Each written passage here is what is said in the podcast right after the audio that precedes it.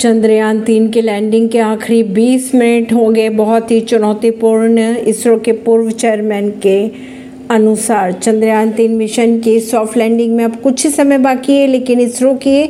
पूर्व चेयरमैन जी माधवन नायर के अनुसार चंद्रमा की कक्षा से चंद्रमा की सतह पर उतरने के आखिरी 20 मिनटों की अगर बात की जाए तो इस मिशन के इतिहास में सबसे चुनौतीपूर्ण साबित होने वाले हैं ये क्षण। उन्होंने ये भी कहा, जहाँ तक भारतीय अंतरिक्ष कार्यक्रम का सवाल है या प्लानिटरी एक्सप्लोरेशन के लिए मील का पत्थर साबित होने वाले हैं। परवीन सिंह, नई दिल्ली